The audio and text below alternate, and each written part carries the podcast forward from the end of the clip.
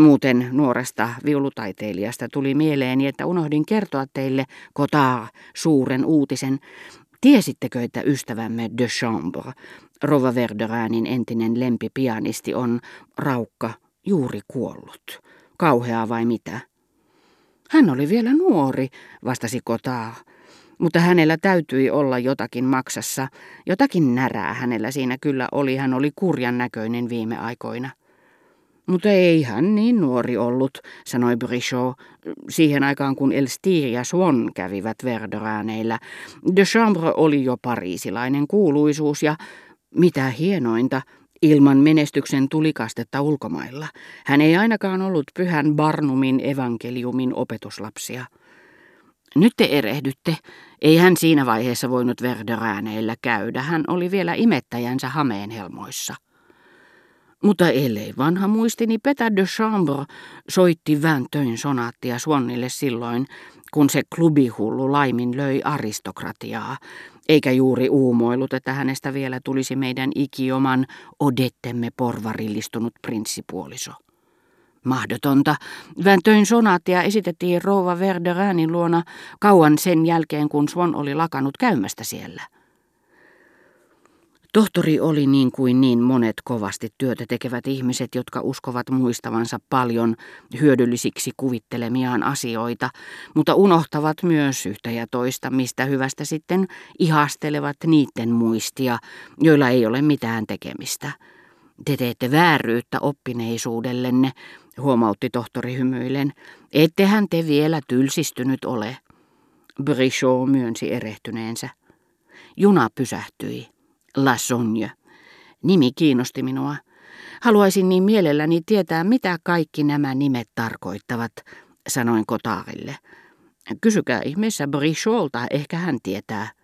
Mutta La Sonja, sehän on La Sigogne, Sikonia, vastasi Brichot, jolta mieleni paloi päästä kyselemään muitakin nimiä.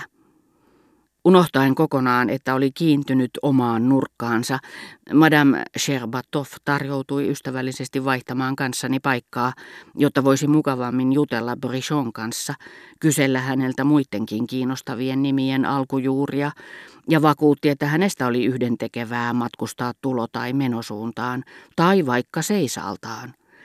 Ruhtinatar pysytteli puolustuskannalla niin kauan kuin ei ollut selvillä tulokkaiden aikeista, mutta todettuaan ne hyvän tahtoisiksi, hän koki olla kaikille mieliksi parhaansa mukaan.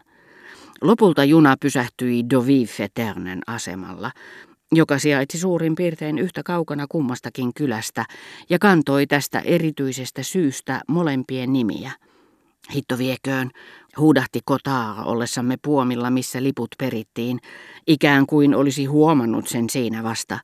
Minun on täytynyt hukata lippuni, en löydä sitä mistään mutta virkailija otti lakin päästään, vakuutti, ettei sillä ollut mitään merkitystä ja hymyili kunnioittavasti.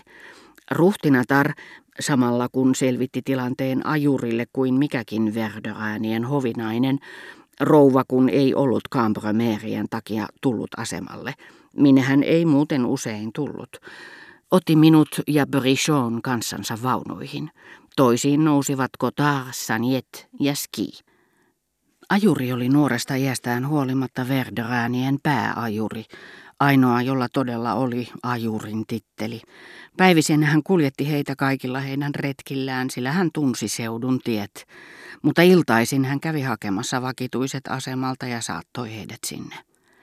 Tarpeen vaatiessa hän valitsi itse ylimääräisiä ajureita. Kaikin puolin kunniallinen poika, raitis ja taitava, mutta hänellä sattui olemaan sellaiset alakuloiset kasvot, joissa liian tuijottava katse paljastaa taipumuksen turhista huolehtimiseen, jopa synkkämielisyyteen. Mutta sillä hetkellä hän oli onnellinen, koska oli onnistunut kiinnittämään taloon veljensä, hänkin miesten parhaita. Ensin ajoimme Dovillen halki. Ruohoisat kukkulat viettivät mereen saakka suolasta ja vedestä pehmoisina, upottavina, äärimmäisen vehreinä laidunmaina. Rivbellen polveileva rannikko saarineen oli täällä paljon lähempänä kuin Balbekissa, niin että tämä osa merta näyttäytyi minulle aivan uudessa valossa kuin korkokartta. Ohitimme pikkuhuviloita, melkein kaikki taidemaalareitten vuokraamia. Käännyimme pikkutielle, missä vapaasti laiduntavat lehmät yhtä peloissaan kuin hevosemmekin, tukkivat meiltä tien kymmeneksi minuutiksi. Sitten siirryimme rantajyrkännettä reunustavalle tielle. Mutta kautta kuolemattomien jumalien, hätääntyi Brichot yhtäkkiä, palataksemme tähän de Chambre-parkaan. Luuletteko, että rouva Verderin tietää? Onko hänelle kerrottu? Rova Verderin, kuten melkein kaikki seuralliset ihmiset, ja juuri siksi, että tarvitsi toisten seuraa, ei ajatellut heitä enää päivääkään sen jälkeen, kun he kerran kuoltuaan eivät enää voineet tulla keskiviikkona sen paremmin kuin lauantainakaan, tai illastamaan aamutakissa. Eikä pikkupiiristä, joka siinä suhteessa muistutti kaikkia salonkeja, voinut sanoa, että siihen kuului enemmän kuolleita kuin eläviä, koska kohta kun joku kuoli, oli kuin häntä ei olisi koskaan ollutkaan.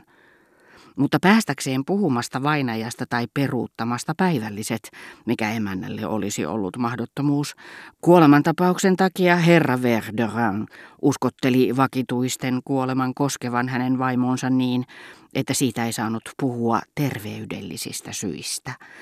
Sitä paitsi ja ehkä juuri siksi että toisten kuolema tuntui hänestä niin lopulliselta ja arkipäiväiseltä tapahtumalta, hänen omansa ajatteleminenkin oli hänelle kauhistus, niin että hän torjui kaikki huomautukset, jotka olisivat voineet johtaa siihen.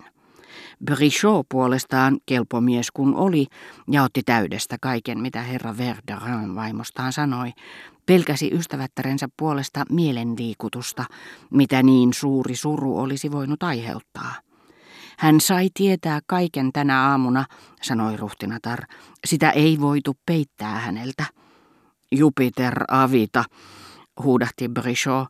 Sen on täytynyt olla hirvittävä isku 25 vuotta kestänyt ystävyys. Se mies oli meikäläisiä, jos kuka. Totta kai, totta kai, sehän on selvä, sanoi Kotah. Tämän tapaiset tilanteet ovat aina tuskallisia, mutta Rova Verderin on vahva nainen. Hän on sittenkin enemmän intellektuelli kuin liikutuksille altis. En ole aivan samaa mieltä tohtorin kanssa, sanoi ruhtinatar, joka tosiaankin nopean puhetapansa ja mumisevan korostuksensa takia vaikutti sekä pahantuuliselta että samalla kujeelliselta. Kylmältä vaikuttavan kuoren alle Rova Verderin kätkee ehtymättömästi herkkiä tunteita. Herra Verderin kertoi, ettei hän tiennyt, miten olisi estänyt vaimoaan lähtemästä Pariisiin, hautajaisiin. Hänen oli pakko uskotella, että ne järjestettäisiin maaseudulla.